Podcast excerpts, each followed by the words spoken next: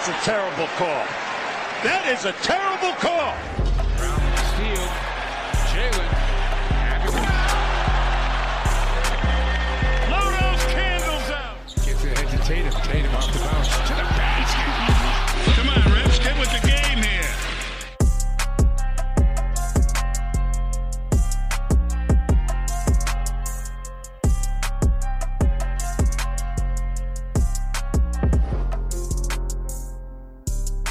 And welcome back to another Celtics pod. I'm your host, Adam Taylor, joined by my good friend and co host, Brenden Nunes. What's up, Brenden?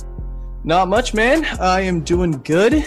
Uh, that was an entertaining game against the Sacramento Kings. The second one of the season, the final showing between these two teams, uh, knocked off both of those games within a couple weeks stretch of each other.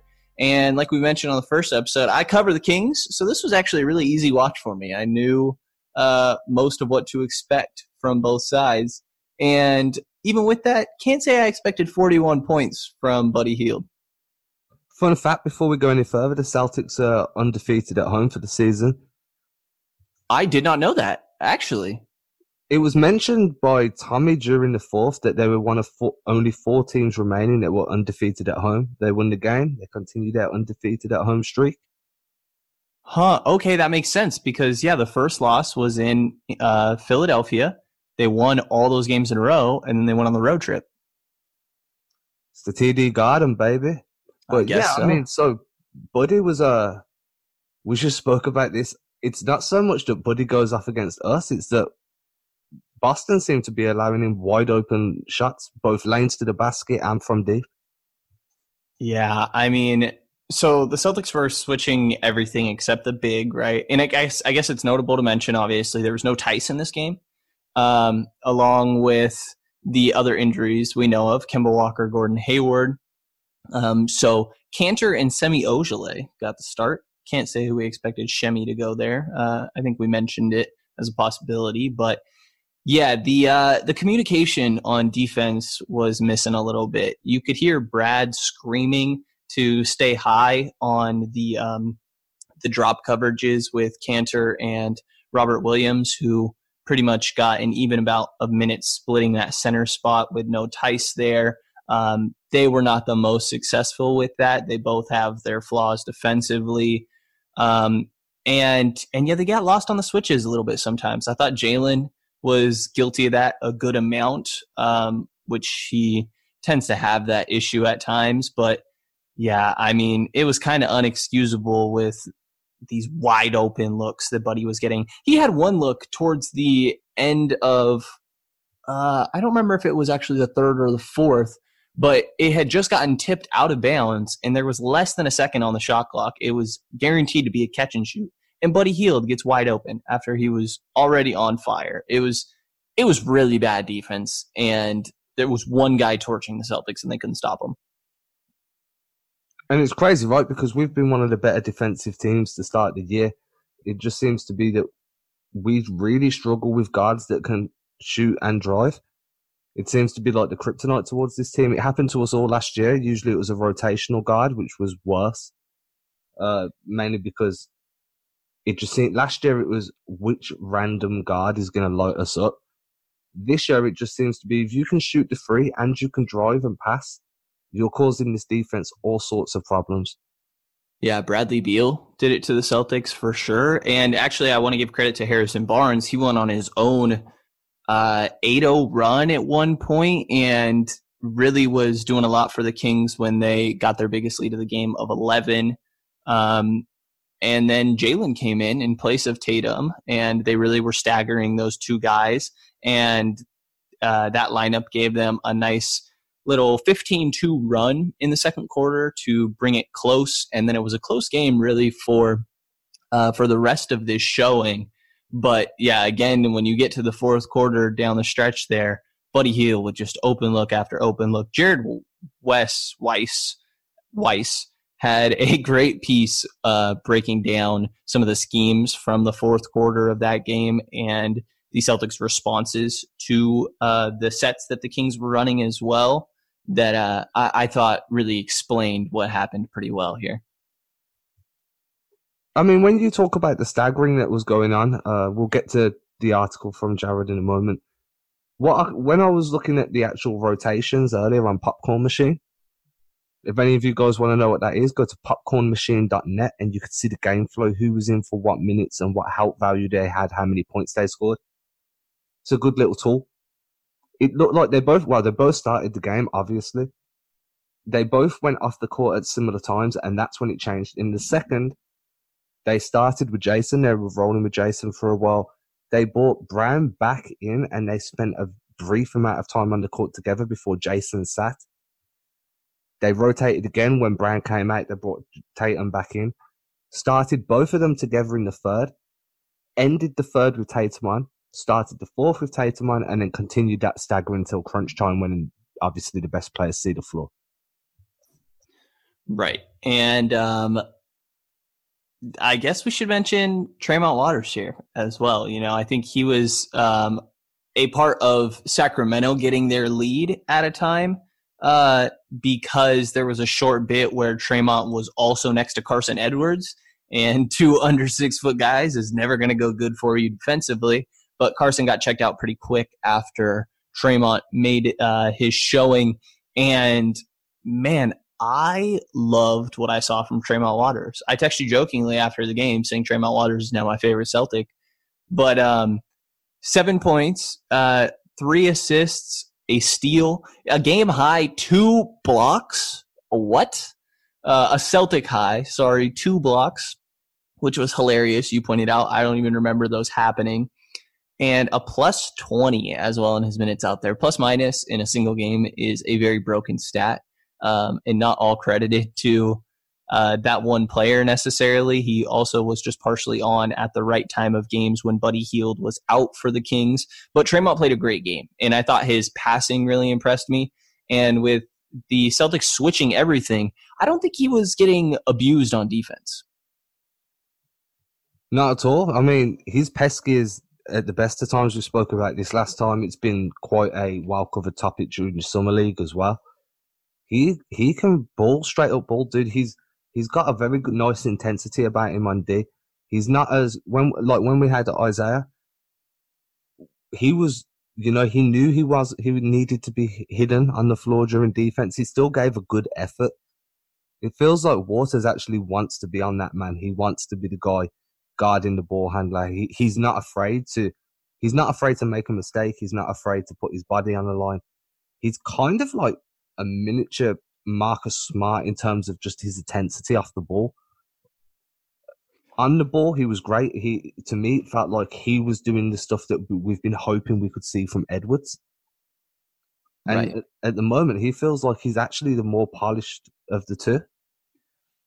Yeah, you know, it's one game, so there's only so much that I stock I want to put into this, but he has shown out in G League as well, you know, and the shot wasn't really falling for Tremont. He was one of five from three. He took a step back at one point that uh that kind of has been one of it's been in his arsenal in the G League a little bit. We mentioned it before that in the G League on a pretty high volume, he's been shooting 40% from deep. The shot uh, looked good, but it wasn't falling. So I think he has a lot of promise as an offensive player in this league as a backup point guard. But right now, I mean, when Kemba comes back, I don't know how that works with Wanamaker as well. And Wanamaker, by the way, after playing some amazing basketball for a nice stretch there, really struggled against Sacramento. He was 0 of 8 from the field. Uh, he got to the free throw line like he's been doing and knocked down three of four of them. Um, the assists were all right, you know, and he doesn't turn the ball over crazily, but four fouls for him as well. It felt like uh, Wanamaker coming back down to earth a little bit, and also with him running that second unit a bit at times, it almost felt like his confidence. Um, you want guys to have high confidence, obviously, but um, a little bit of shots that were out of character for Wanamaker, maybe because he has been playing at such a high level recently and getting getting deserved praise. Well, when you mentioned you're not sure how it's going to work with with Waters once Kemba's back, you you expect him to go back to the G League. He only gets so many days up with the NBA team. Uh, in this case, the 45, Celtics, right? 45 days, yep. And that's uh, once the I'm pretty sure when, I'm gonna have to double check this, so I'll tweet out the confirmation tomorrow. but I'm fairly sure that you two way players are not eligible in the playoffs. They are not. No, so I don't. not. So he only gets those 45 days. He's burning them at the moment. You can expect him to be kept as an insurance policy. I would, I would say now, being able to come up and deputize the way he did yesterday against Sacramento, the way he's probably going to have to do again against Brooklyn. He's, you're not going to want to waste any of those days because if Wanamaker gets hurt or Carson Edwards, it's a long season. People pick up little injuries having somebody like him that you can call upon and get some solid production out of is going to be invaluable, especially once we're playing for seeding later in the year. Definitely. Um, it's a great insurance option, like you said. I mean, I, I mentioned that I like him as a backup point guard at a point in this league, but the position that he's at right now, I think he's ideal as a uh, as a third as a third string guy. Um, Wanamaker could be off the team. And he's not a long term option. Um, I mean, off the team down the line, and you know, Tremont could possibly step into that role. It is also notable that like the the bench of Sacramento was bad, same as as Boston's bench, uh, talent wise. Like he was going up against Yogi Ferrell, which is a very kind matchup for uh, for little Tremont Waters there. Especially So- the first game in the league. Right. Yeah, it's um Yogi, you know, size wise, obviously they're comparable there. So I thought that was good for him. But um yeah, I, I mean overall, like I said, I liked what I saw from him. And back to kind of Celtics in general, this is another game where they really struggled to shoot the ball. You know, seven of thirty from three. And again, if you go back to the start of this road trip, um, and actually, we will leave out the Golden State game. They played well there. So the last five games for Boston, they've shot 41% from the field and 27% from three. Um, I think a lack of creation is hurting them here. Um, obviously, with Gordon and Kemba going down recently as well. Um, yeah, you, you just, I mean, shots are eventually going to start to fall. Don't get me wrong, but it is a little worrisome to see that happening pretty regularly these last couple of games. I mean, luckily they're still coming, finding ways to win. Obviously, they haven't won every game during this stretch of poor shooting, but they've they're coming away in close games, finding a way to win. So at the moment, it's looking like eventually that, like you say, shots are going to start to fall. The problem we've got at the moment is when will they start to fall? Because we're lucky that the, the Kings and the Nets are both at the moment injured themselves. There was no De'Aaron Fox, no Marvin Bagley. We're going up against a team tomorrow where there's no Kyrie Irving, there's possibly no DeAndre Jordan. No Caris LeVert. Yep, no Caris LeVert. Nobody was expecting Durant to be healthy at this point. Once we start coming against teams that are fully healthy and we play like this, that's where problems start to occur. Hopefully Kemba's back by then. Gordon's already shooting. But then you've got to work those guys back into the rotation, more so with Gordon than with Kemba. Right. And I think that Gordon, I mean, the team's just missing him so much. Like the way that he's going to be able to run that second unit and run the offense even when the main guys are out there. I think that Gordon is, they're really feeling his absence. Um, but yeah, that, that was most of the points I had on that Sacramento game. Is there anything else you wanted to throw in there? It really was just sloppy. I think Brad had a quote, um, and this isn't this isn't direct. I don't have it in front of me. This is me paraphrasing that uh, they played like a young team. You could really sh- see the age that they had out there, and like we mentioned, with no no Kemba, no Hayward, uh, no Theis, who is only a is this is third year now, right? Yeah, this is Theis's third year. Right, but he plays like a veteran. He's a smart player, you know. So when you're out there with Jayson Tatum, who uh, uh, these guys are a little bit older, but still young in regards to their basketball IQ at times. Tatum, Brown, Ojeleye, uh, Robert Williams, Wanamaker, Edwards, Waters, all these guys getting a lot of run. You're bound to make some of these mistakes, and I think Brad kind of pointed that out. They played like the age of the guys they put out there. I agree. I mean, Keith Smith actually put a tweet out during the game, which was very similar, basically saying this team is the product of all those draft picks we had. This was the majority of this team, barring Kemba, barring Kanter as well, but the majority of the entire lineup was all homegrown talent, all talent we've acquired through the draft process. A lot of them we acquired thanks to the Brooklyn Nets. But right.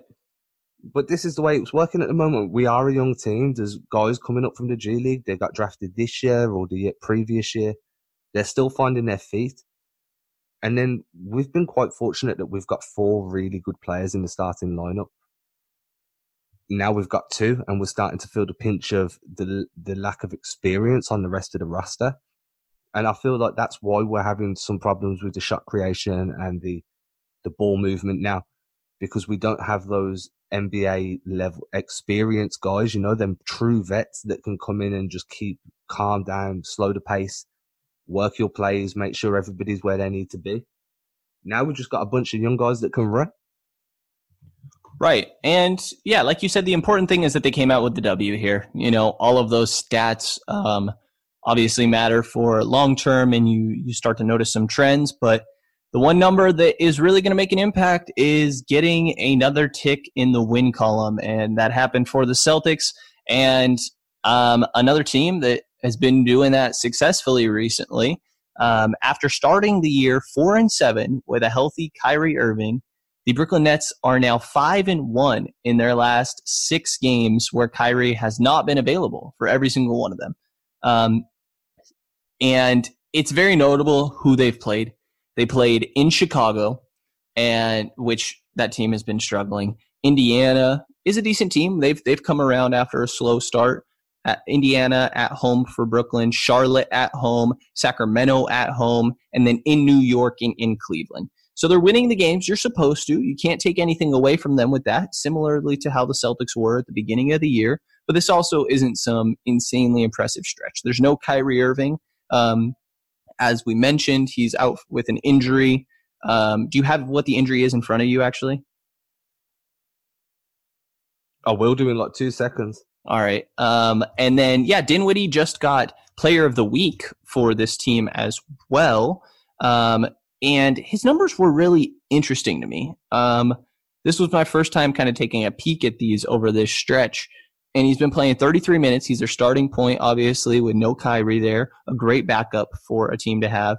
But nearly 25 points and six and a half assists, a steal and a block. But these shooting splits 43% from the field. It's all right, but not like what you would quite expect from a player of the week. And 27% from three. Um, but 93% from the line on 27% eight. from three. Yeah, while he was player of the week. And only 43%. um, were people watching the me. games? Were the people who decided he was going to be player of the week watching the games? It's a fair question. I mean, 27% from three. Uh, just so we know as well, uh, Kyrie's out with a right shoulder impingement, as per John Karalis. Got it. Yeah. And uh, 43% from the field, you know, said it a couple times, not great, not what you expect from a player of the week, but it's this 93% from the free throw line with eight attempts a game over these six games. So Celtics got to be really careful not to foul. Looking at you, Robert Williams, um, and Jaylen Brown. Um, but yeah, the other guy for Brooklyn recently has definitely been Jarrett Allen. Uh, during the same stretch, he's averaging 15 and a half points about and nearly 13 rebounds, a steal and a block, 75% from the field. His some of his recent games during this stretch, though, some of the notable ones: 22 and 17 one game, 18 and 10 another. Most recently against Cleveland, 22 points and 21 rebounds. Like Jarrett Allen has been balling. We spoke about him during the summer. Dude's dude's a beast. He is. And you know, I think that this can kind of be a transition into what we're going to talk about in our second segment here. We're going to be comparing and talking through the center options that the Celtics have um, on their roster. What center do you feel like is best equipped to to kind of go toe to toe with Jarrett Allen? Honestly, I feel like it's going to be Rob Williams just because of the athleticism. I kind of see it. Um, I also feel like Rob could get screwed on offense uh, trying to go against Jarrett Allen, who is just a beast of a rim protector, kind of what we hope Rob to be. Jarrett Allen is very fundamental there. Yeah, I mean, it's not like Allen is a guy that's really posting you up. You know, I, I guess on rare occasions they will attempt that, and he has great coordination to him and a nice touch around the rim, but he's not like a go-to offensive player. So it's really like to me, who can best guard a pick and roll? And I think that's probably Theis. Like I think Theis is probably just the best option always. Oh, for sure. Tyson's just yeah, but my issue is he, he just missed this game through a mystery sickness. Do Right. we really want to bring him back and put give him starting minutes and that task of guarding somebody like Jarrett Allen now? If he's healthy, I want him. I, I have loved Theis this year. After a little bit of a, uh, it took me a little while to come around. I thought he was a little questionable to start, but he has really came around and to me is is the guy that should be the center uh, for this team moving forward. Clearly, but it, yeah, I mean, is there anything else you want to throw on this Brooklyn game here before maybe we decide to get into this whole center talk? Personally, I feel like it's a winnable game. We're very well, we're much deeper than they are at the moment. They've got a lot more injuries than we do. I'm not sure where we stand with Kemba. Or personally, I'd rather him sit until he feels 100% comfortable getting back on the floor. I do Definitely. I feel like we've got more rotational options than them at the moment. Really, all we're worrying about with them is Dinwiddie and Jarrett Allen. Yeah, and they got some shooters. You know, like I, I think that Joe Harris and Garrett Temple, like they can knock down the three ball. So I think that your Oh, switching sure. needs to be a little more crisp again. But yeah, there's not like that that elite wing really, and Dinwiddie not shooting the ball great doesn't really fit that profile you kind of mentioned that's been killing the The Celtics thing is, they could say the same about us. You know, two of our best players are injured. They they only need to worry about Jaylen Brown and Jayson Tatum. The only thing- Definitely. it's it's going to be a tough game. It's going to be a scrappy game, young team again. I feel like Kanter can do a job too. The, um, I've got some stats for you after this break. Um, I actually looked into some uh the best lineup involving Kanter and what that's been producing. Huh. Okay. So, yeah, and I think Kanter and uh, DeAndre Jordan, if he's healthy, would be an interesting rebounding battle. that'll be a fun one to watch, right? yeah, that'll be interesting for sure. Kanter's actually not been too bad the last few games, to be fair. I mean, his defense isn't great. We know what we're getting there. I've looked into that a little bit. I'll touch on that again after the break. Right. So, yeah, But yeah, this could be another chance for Tremont Waters too. Um, I I don't even know like what.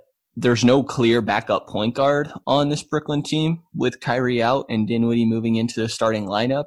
Um, kind of just do it by committee in a way, and also no Levert, obviously, who is a big uh, playmaker and likes the ball in his hands for them. So yeah, I think I think Tremont could have a nice opportunity here for him again. I've kind of convinced myself he's going to play.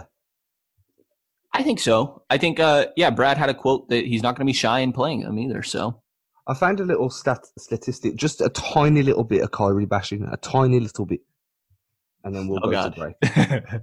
It was just a small piece. So these are statistics of teams without Kyrie Irving since the 18-19 season. Nope, since the 17-18 season, the dude wrote it wrong. So 2017 to 18, the Celtics went without was without Kyrie for 15 games. They went 112, lost three in that stretch. During 18 to 19, they went 16 games without Kyrie. They were 12 and 4 in that stretch. The Nets have gone six games so far without Kyrie. They are 5 and 1 in that stretch. Out of a total of 37 games over the last three years, Kyrie's teams have actually gone 29 and 8 without him on the floor. that's pretty funny. To be fair, like the rosters have been really nice around Kyrie, like LeBron and the Celtics rosters from before, you know. Um, I'm just, I'm just tiny little bit of Kyrie bashing, but it, it's right. that to have. I mean, like, but it's true. It seems to be that to me, he's more of a complementary piece than he is your number one option in terms of the. If you've only got one star on your team, which at the moment they do, they're waiting for Durant to come back. If you can only have one star on your team, Kyrie shouldn't be that guy. Yeah, I, unless like you have a clear leader next to him, but even then, like the star is the leader. Even if exactly. even if someone else is maybe more vocal, like Yeah, to me, I mean, Kyrie Irving is a better player than Kemba Walker. I, I love Kemba, but Kyrie is like, you know, you think of the last two minutes of a game. Kyrie Irving's getting whatever he Oh, wants. he's one of the most clutch players in the league, dude. Yeah, not- he's insane. Like I'm he can get whatever he wants all the time. Yeah, right. I, I get you. I, I understand what you're saying. I- I'm just uh, he's Robin. say it again. He's Robin. He's not Batman. Yeah, I yeah, and and and especially you know the leadership, and we've seen all the the crazy amount of articles about how this team's loving playing together. Just, Smart seems like he learned a lot from last year and is really worrying about this team's chemistry, taking them to the movies and uh, like these escape rooms and things like that. So the Yo, chemistry. escape rooms are hella fun, dude. If you done Oh my god, room, I agree. I like We gotta do it. Yeah, I'll, I'll I'll be out in LA um tomorrow. I'll just fly tomorrow. and we'll do an Tomorrow, all right. Let's do it. You're picking me up from LAX. Right, guys, we're going to take a break while apparently I find flights to LAX for tomorrow. uh, don't know how that's going to go with uh, Thanksgiving coming up. We'll be back once I've basically broke myself to come and do an escape room. And then we'll talk about the centers we've got on the team. I know Brenden and I have both done research, but neither of us know the information that the other person has. So it's going to be good to see what we found, if we agree with each other's takes. And then obviously we want to hear from you guys after this episode airs to see what you think about what we found too. So we'll be back in a moment.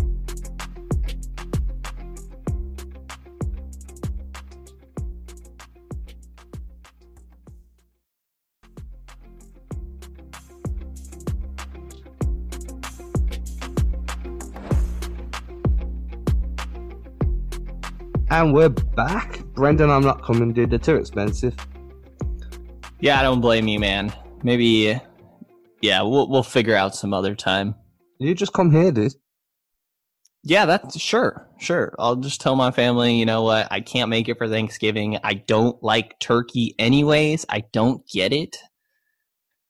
My wife's And- always described it as chicken with eczema. See, she knew.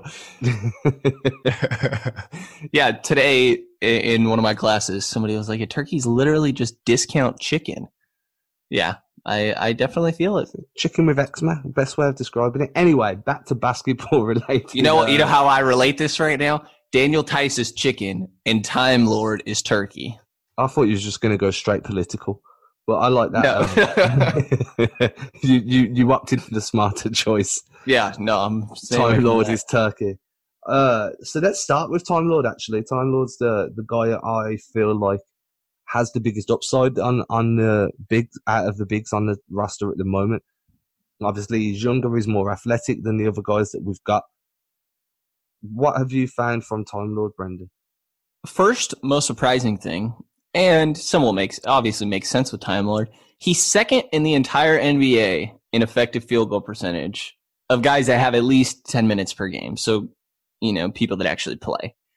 Second in the entire NBA in effective field goal percentage, seventy five point seven percent, and he's eighty one percent at the rim. Obviously, this is because right, right, everything's a dunk.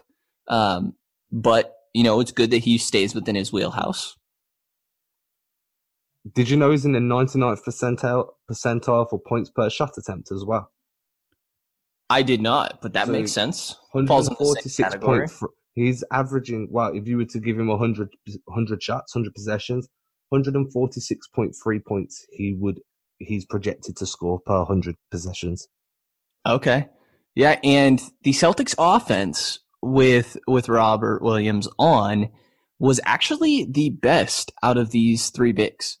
Um and you know that can be for various reasons that he's running against uh not great second units and a good amount of his minutes were coming alongside Gordon Hayward when he was there as well and uh, Rob seems to get some run with the with the uh the main group as well as sort of the first sub in for Theis, while Kanter can really run with a full second unit. Um, but yeah, Robert Williams, again, the points per 100 possessions, the Celtics total with him on the floor, 117. That is the 97th percentile with a 55 effective field goal percentage. Um, again, in the top, that's, that's the 86th percentile. Um, the one struggle for the Celtics on offense, they don't offensive rebound with uh, Robert Williams out there. He's not a player that really does that. 19th percentile of offensive rebounding percentage with with Robert Williams out there. You and actually, we should do, we should we should mention real quick that these are cleaning the glass, um, so it, it does have a garbage time filter. Um, I don't know. There's not been many garbage time minutes for the Celtics, but just to throw that out there. This one's from Synergy. I like Synergy.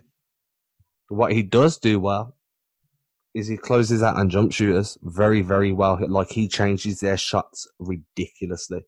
Man's out there blocking threes. Dude, when he's closing out on jump shooters, he's holding them to 30% from the field overall. Wow, yeah, that that's definitely something that Rob, uh, if it's just closing out, you know, like because he'll bite on some pumps and get blown past and be a little greedy with these closeouts, but just pure closeouts when the guy is going to shoot, Rob has an impact. Yeah, so the way Synergy works it is it has it as defending jump shooters and then it has its own little stat underneath of closeouts.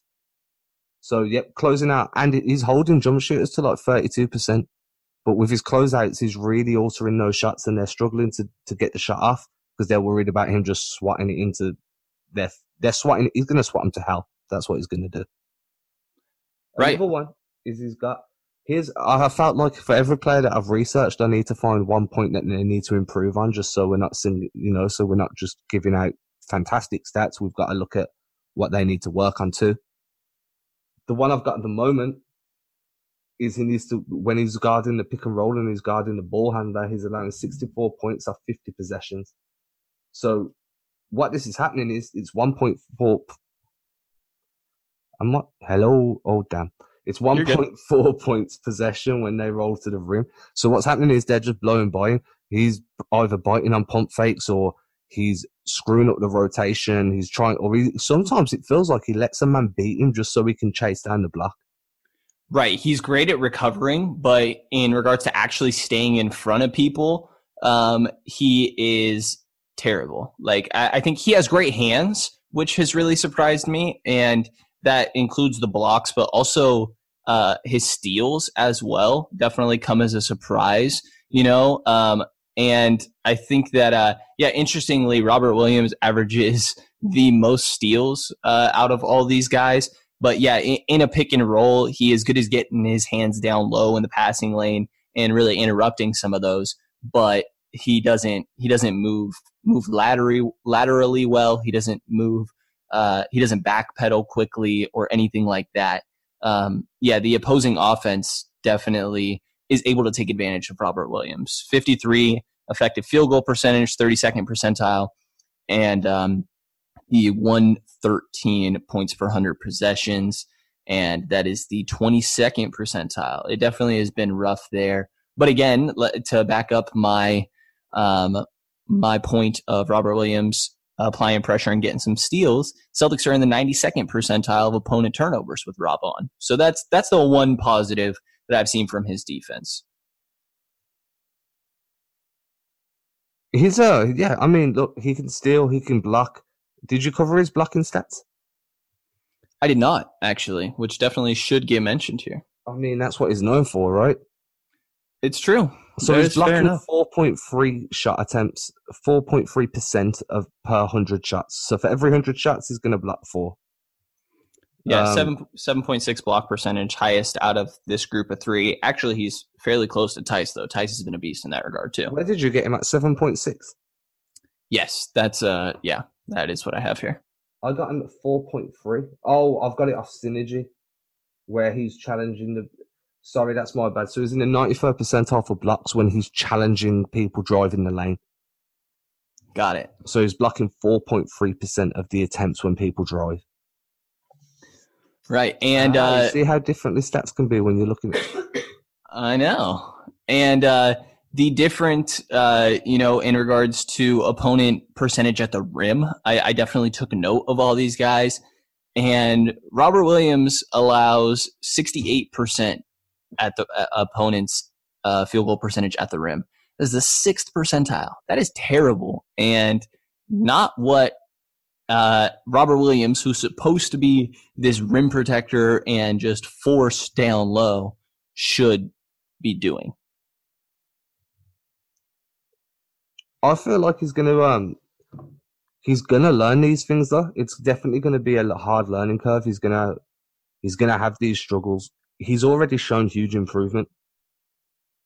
Right. He's 22. The other two guys on this list, Kanter and Theis, are 27. I agree with you. He has the highest upside. Um, and right now, you just kind of need to to play him through it a little bit. I think he's had more positives than he's had uh, last year, but there definitely is still a lot of work that needs to be done on the defensive end. But some positives that have come on on the offensive side. So moving on. You okay if we go to Theis here? Yeah, man, I'm down for Mr. Theis. All right. He seems like the guy for this team. You know, um, I, I think his defense has just been outstanding. Like his offense has left, uh, uh, it hasn't been great, but you don't need it to be when you have four amazing offensive players that, when the Celtics are healthy, are going to be around him. You know, Kemba Walker, Jaylen Brown, Jayson Tatum, Gordon Hayward.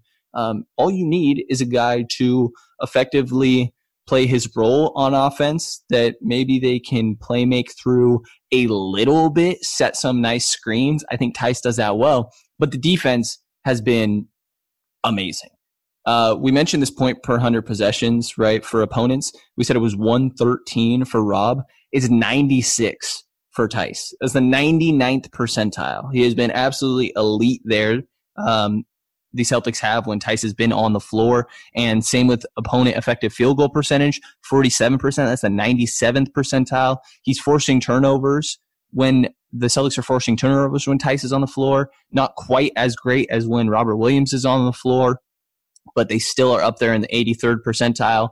And the big difference was the opponent rim field goal percentage, field goal percentage at the rim. We mentioned for Robert Williams, it's 68% is 51 and a half for Daniel Theis. Again, 97th percentile. He has been amazing there. He's been a beast all over defense, dude. He's probably one of our better defenders. Obviously, he doesn't get the best defender mark because that goes to Mr. Marcus Smart. He's also been containing ball handlers in the pick and roll. He's been utilizing drops quite a lot, which is fine because he's holding them to 26 to 74 from the field which is so he's holding ball handlers when they're coming off a screen and driving towards the lane to just 35.6%. That, I mean, I'm down with that dude. When he does go over, he's going over screens as well. So he's trying, he does read the play really well. He's not just seeing the screen, uh, a pick and roll happen and just going straight to drop coverage. He, he's read the scouting report. He knows who's going to drive. He knows who's going to pull up and chuck one up. When he knows that a guy's going to pull up, He's going over the screens 55% of the time, still holding still holding people down to a decent percentage. I didn't pull the I did pull the percentage. I didn't write it down, but he was definitely holding them to under 40% from there too. And then with the, another one I like is the Celtics of 11.5 11.5 points per 100 possessions worse when he's off the floor. Yeah, that that's insane. Um, they really benefit from having him on there, obviously. Um, he's clearly, I think he's probably the only plus defender on this team. Um, I, I, wouldn't put Robert Williams there yet, even though, like I said, that's supposed to kind of be what, what he is as a player. Um, it'll come around a little bit, but yeah, the, the, the defense with Theis, like Theis can switch sometimes onto smaller guards. I'm definitely the most comfortable with Theis compared to any of these other ones, uh, being Williams and Kanter, um, who aren't great competition in that regard. But Theis, like you can be somewhat comfortable with, and the Celtics have been blitzing guys often, especially during that road trip that they didn't do with Buddy Hield last night. Um, but Theis is great at doing that and still recovering in time. He moves great uh, for his size he he to me definitely is the clear best defensive guy out there. And his individual offensive numbers haven't been great with only like a 48 effective field goal percentage. 60% at the rim is a little rough in that 27th percentile. But you don't need anything from him on offense. Kind of like i said uh, if you need some sort of offensive threat you know if you need um, some vertical spacing, a guy that can play above the rim. You can throw Robert Williams out there. If you want an offensive rebounder that can play back to the basket a little bit, you can throw Enes Kanter. So I'm not worried about the offensive numbers for Theis. And honestly, actually, uh, the team's offensive numbers overall were not great with him out there, but we know that the starts for Celtics have not been great, and that's going towards that. Um, but they don't turn it over often with Theis out there. We know the starting unit has been great about not turning the ball over, and the Celtics in general have been great at that. So he doesn't bring you much of anything on offense, but he also doesn't um, like he's not a liability on that end, and what he brings on the defensive end is so positive. He he's just clearly the best option here. He was one of the best defenders in Europe before he came over. Right, and the three point shot, like this year, you know, he had mentioned that he wanted to double his attempts and keep the same percentage from last year. Last year, he shot 38% from three. Um, you can't expect that from him, really. Uh, but it was only a one attempt a game. He really he wanted to get to two and keep that 38, almost 39%. Uh, he's not shooting them really this year. You know, he's 16% this year, which obviously is uh, far from ideal on only 12 attempts. He's two of 12. Um, small sample size. It'll start to pick up, but he is he's somewhat respected out there.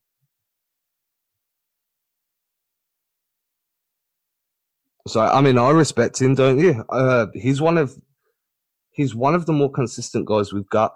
You know what you're getting from him every night. I mean, the numbers I pulled up from him, it was actually quite difficult for me to find anything negative on his impact on the team at the moment. Sure, his three point shooting is a problem.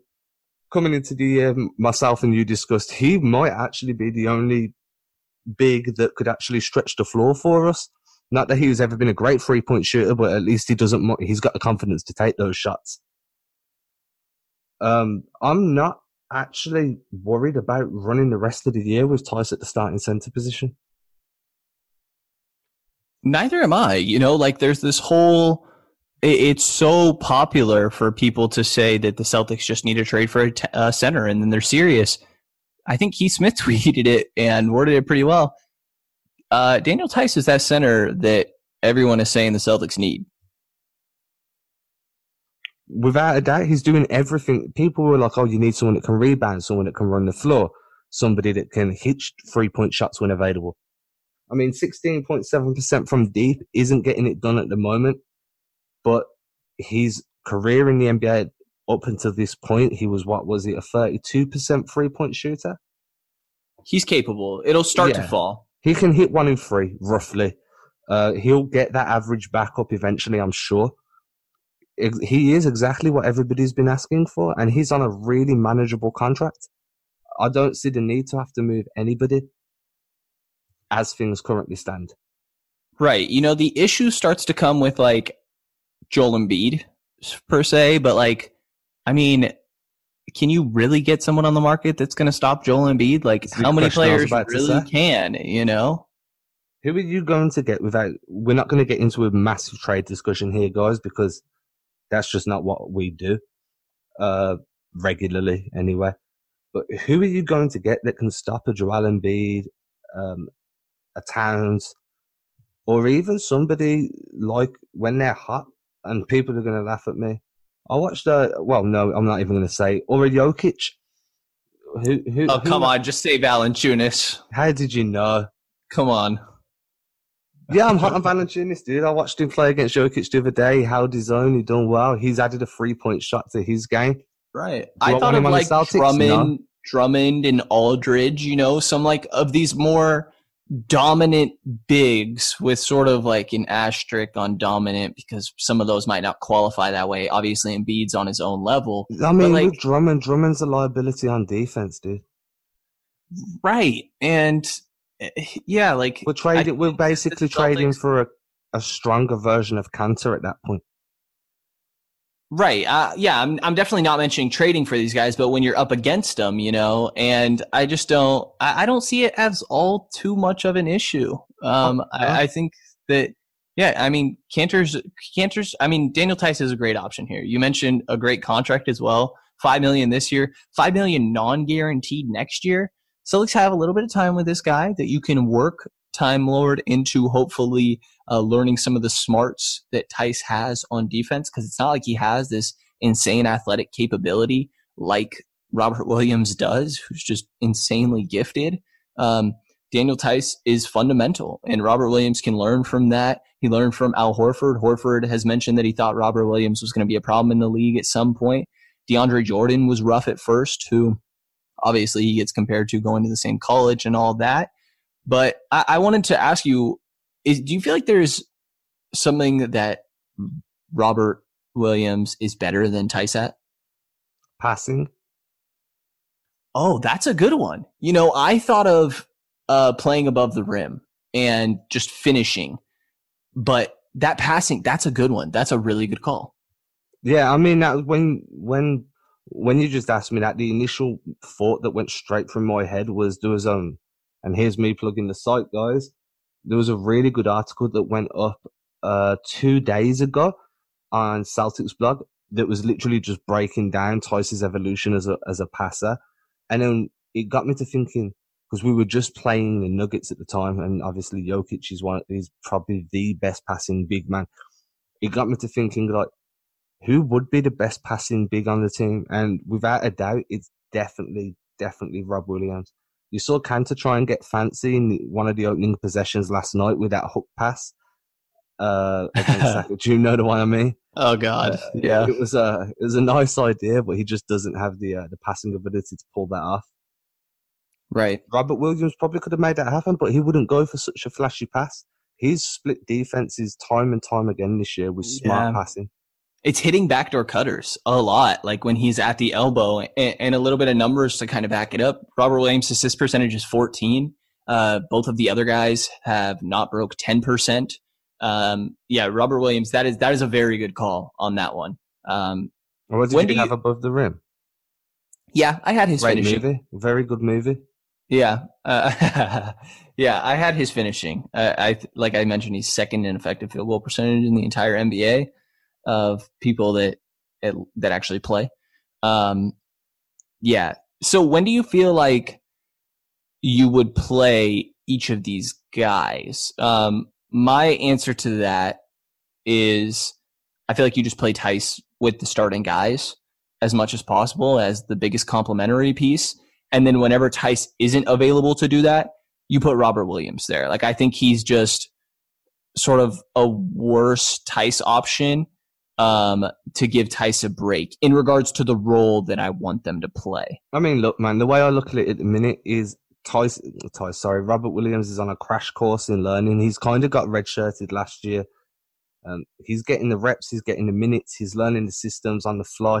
He's learning how to deal with NBA level um, offense, NBA level defense. So I want him playing a backup role as much as possible until he gets to a point where he earns that starting spot from Theis. We know that Brad Stevens is a guy that if you deserve it, you'll get it. So I want Theis to run the run the first unit, and I want to see Rob Williams just continue to grow, continue to learn, get those minutes under your belt. If at any point he stops getting minutes, then send him down to Maine. He needs to keep a momentum going now of getting that experience under his belt and learning as much as he can just about how his body works, how his own body mechanics work, learning not to bite on the pump fakes as much and not to and not to just try and block every damn thing that goes in the air. If he can do that in the next year or two, he's going to be a serious threat. Right, just altering instead of swatting it. You know, um, I, I think that's definitely something that he can learn. And the reason I said I like him along with the other starting guys rather than completely running a second unit is because I feel like that's where Kanter fits in. Um, and we can move to him a little bit here.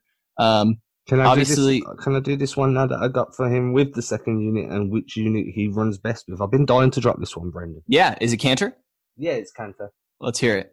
Okay, so the the lineup that's actually the most efficient with Kanter on the floor is Wanamaker, Smart, Tatum, Grant Williams, and Kanter together.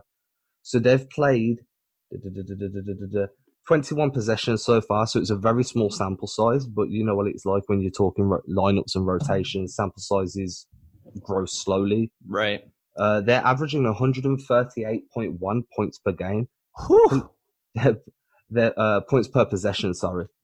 Um, they're pulling down 36.4% total of offensive rebounds available. The only downside is they give up 30% of offensive refa- rebounds on D when that unit's on the floor.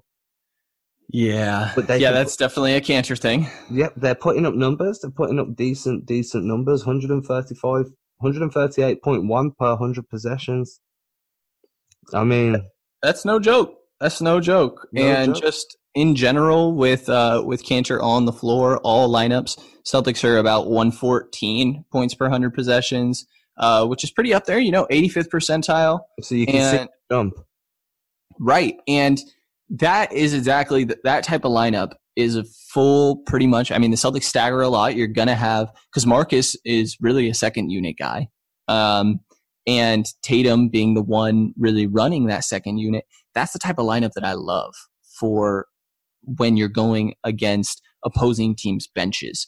I, I think that that's when you can get away with not having a great rim protector. Um, which, by the way, this opponent uh, percentage at the rim.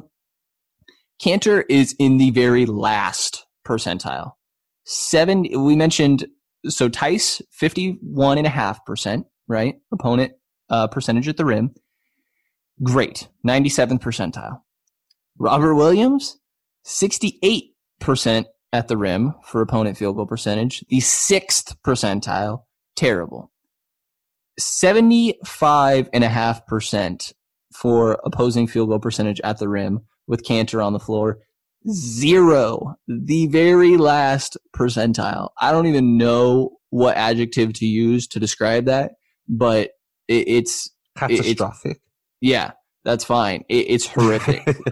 The Like- one you made me snort, dude. The He's one- terrible there. He's terrible. He's but that's why, to me, you know, you run him in the second unit. You can use his offense at that point, and the defense doesn't hurt you as bad.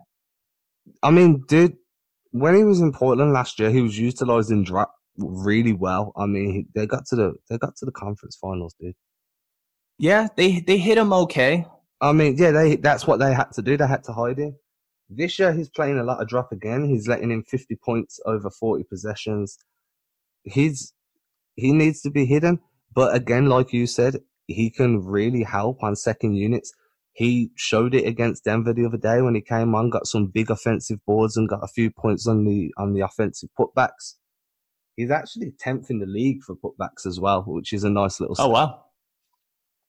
Yeah, that that's what he needs to be doing, you know. And if you're in a tight situation, there's seven seconds left. You can dump the ball down to him and let him try to create a little bit on his own. Uh, it's definitely not like a uh, something that you would draw up and a play that you is your ideal offense, but he could bail you out at times. He has a he has a somewhat promising offensive game, but like your defense is limited. You do have to do that drop. Like you can't you can't show or or blitz. Same thing. Um, Oh, his with, shows. Kanter you're- out there, oh. right? New York He's was never running the show. recovering. He's never recovering. New York him in show coverage multiple, multiple times, and he ended up on loads of low lights. Yeah, Yeah. I never want to do anything that the Knicks are doing. I, yeah, if, exactly, dude. But it's true. If you go back and watch the low lights of Kanter on defense in New York, I'd say 85 out of 100 of those clips are going to be Kanter playing show defense and just getting blown by, dude. Um, Right. And the thing is, you can you can be a step slower than the guard when you're showing, as long as your hands are stupid active at the time, you know, and you've got high IQ. Uh, he didn't show any of that. You have no choice but to drop cover when you've got Kanter in the pick and roll. Right, and he's out there for his offense. I mean, what do, what do you think about my whole idea on you know just running with second units against second units? It depends who the big is on the second units, but majoritarily, I'm going to agree. I mean, you saw what he did to um, Plumlee. I feel like he uh, Right. Plumlee. I feel like he ate Plumlee alive. Yeah, and even in this most recent game against Sacramento, I, I thought he did a, a good job there as well, really battling with Richaun Holmes and Dewayne Dedmon and His looking Harry crisp as Giles well. got some run. Yeah, it's something. By the way, this whole three point shot that was talked up, he's taken one this year. I know. And it I did, missed. did not happen. Yeah. By fade, I meant his haircut. I went on about his fade. Oh, got it, got it. I was like, did I miss a Kanter fadeaway? I'm kind of glad I didn't No, see it. no, no. His fade's looking pretty I need to get hooked up with his barber, dude. Got it. Got it. So do you think that there's a time though that you could like in the game I don't remember if it was the Sacramento game. There was a game where Kanter was out there and the opposing team tried backing him down. And it's like that's the one thing that Kanter's good at on defense is just pure one-on-one post defense against a player that doesn't have like insane footwork down low or anything. But like that's the one thing Kanter's good at on defense, right? Yeah, um, I don't think he should be back in down Kanter, especially with the type of rotations the Celtics run as well. Because even if you do beat him on the post, someone's just going to rotate over, draw the charge, or try and get a stop. I feel like Kanter's actually very, very good to have against guys like that. The only guys I don't want him playing against like that is someone like Drummond that's literally just going to drop his shoulder and move him. Right. Yeah. Kanter's a strong guy, um, but Drummond's you know, stronger. Probably. Yeah. yeah that, and that's, that's, when it's that's fair. It's one of those when you're in the post. Uh, I don't know how old the listeners are. I grew up in the era of low post bigs.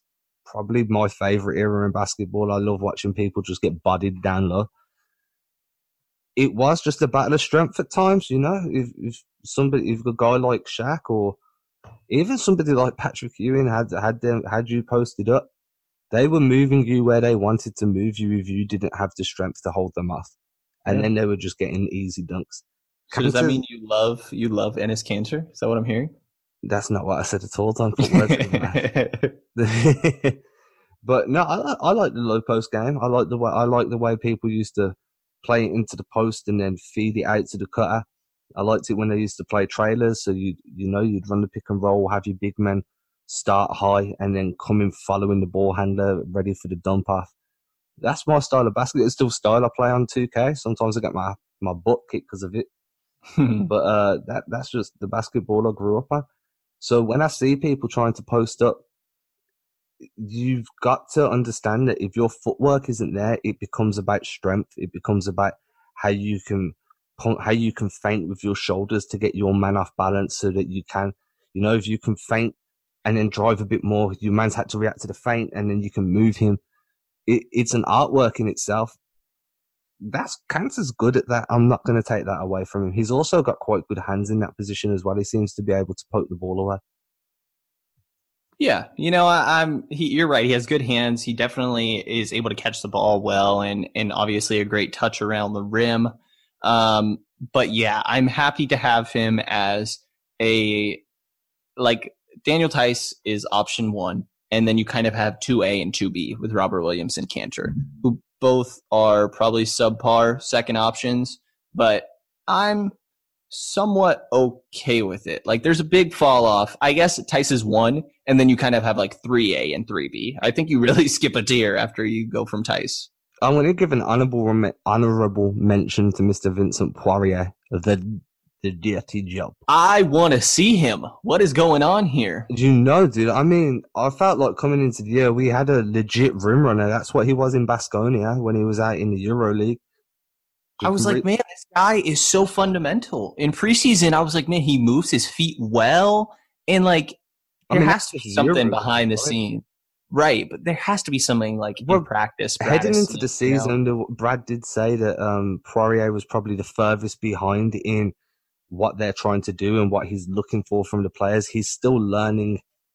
He's learning how he want how Brad wants him to play. He's learning the defensive coverages, and the Euro games considerably different to the NBA. I'd be surprised. I wouldn't be surprised, sorry, if we don't see him until after Christmas.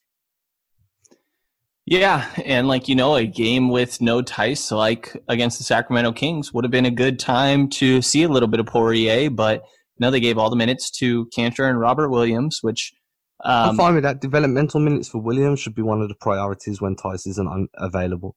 Right, it's fine. Uh, and by the way, Kanter being there yesterday would have helped with a lot of the defensive problems and people not playing high up enough on that drop coverage, especially against like Buddy Hield Bogdanovich.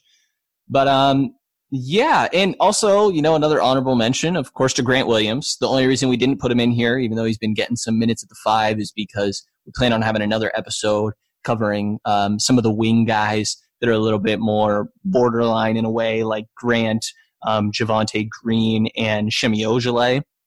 So that'll be a separate episode, and we'll touch on Grant maybe playing a little bit of center sometimes there as well. Um, and one last question for you that probably is, yeah, we'll see. Do you feel like you could ever play or you ever should play any of these guys at the same time? What you mean, like me on a basketball court? What do you mean? No, I me- Could you ever play any of these three guys? Could you ever play two of them together? I feel like you can slide Theis to the four. I don't think it should be for prolonged minutes, but he's he's capable at the four. He spent time at the four before. Right. So, like Brooklyn, one of the weirder developments I've kind of noticed is they play Nicolas Claxton, uh, who's their rookie center, and DeAndre Jordan together in the second unit. I mean, we sp- I spoke to you about this before we went into the Sacramento game and said uh, there's always the possibility of sliding Theis to the floor. Four, not floor. Don't slide him to the floor. Slide him to the four. And and it sounds have- the same when you say it either way. it's the accent. Well, you got to go there, and then have um have a guy like Rob Williams at the five. It ha- I mean, you, you're not gonna you're not gonna be very um. You're still laughing at the four. yeah, to the fourth floor. to the fourth floor. Like tea and crumpets, sir. Um, you're not going to be the most effective team down low. You're probably going to be quite slow in pace as well. But they could work. I mean, like I say, Theis spent time at the four last year. The four, as in the number, um, last year. So it is a possibility. It's just an ill-advised one, I'd assume. Agreed. Agreed. I, I definitely don't want to see it, you know, unless maybe there's some weird situation, like I mentioned with, say, Claxton and DeAndre Jordan. Um, but even then, you could take advantage of them on offense if you had someone that's actually spacing. Um, so I don't want to see it, but I was just curious if you thought it, would be a possibility. You know, Brad likes some, some funky lineups sometimes. But um, yeah, I, I'm definitely on board with you there. Um, that's pretty much all I got for these centers, though, man. Yeah, it's a. sorry, I'll tell you what I was doing. I was looking at how much time Tyson spent at the power forward position during his NBA career. He spent his first year. He spent thirty six percent of his minutes playing power forward. 36. Yeah, he he was. Yeah, 30, Is that next to Horford? Probably. Yeah, it would have been next to Horford. okay, that's interesting because like it probably counted Theis as power forward, even though Horford probably was. And then last year he spent five percent of his time. This year he hasn't. He's spent. He's been exclusively at the five, Right.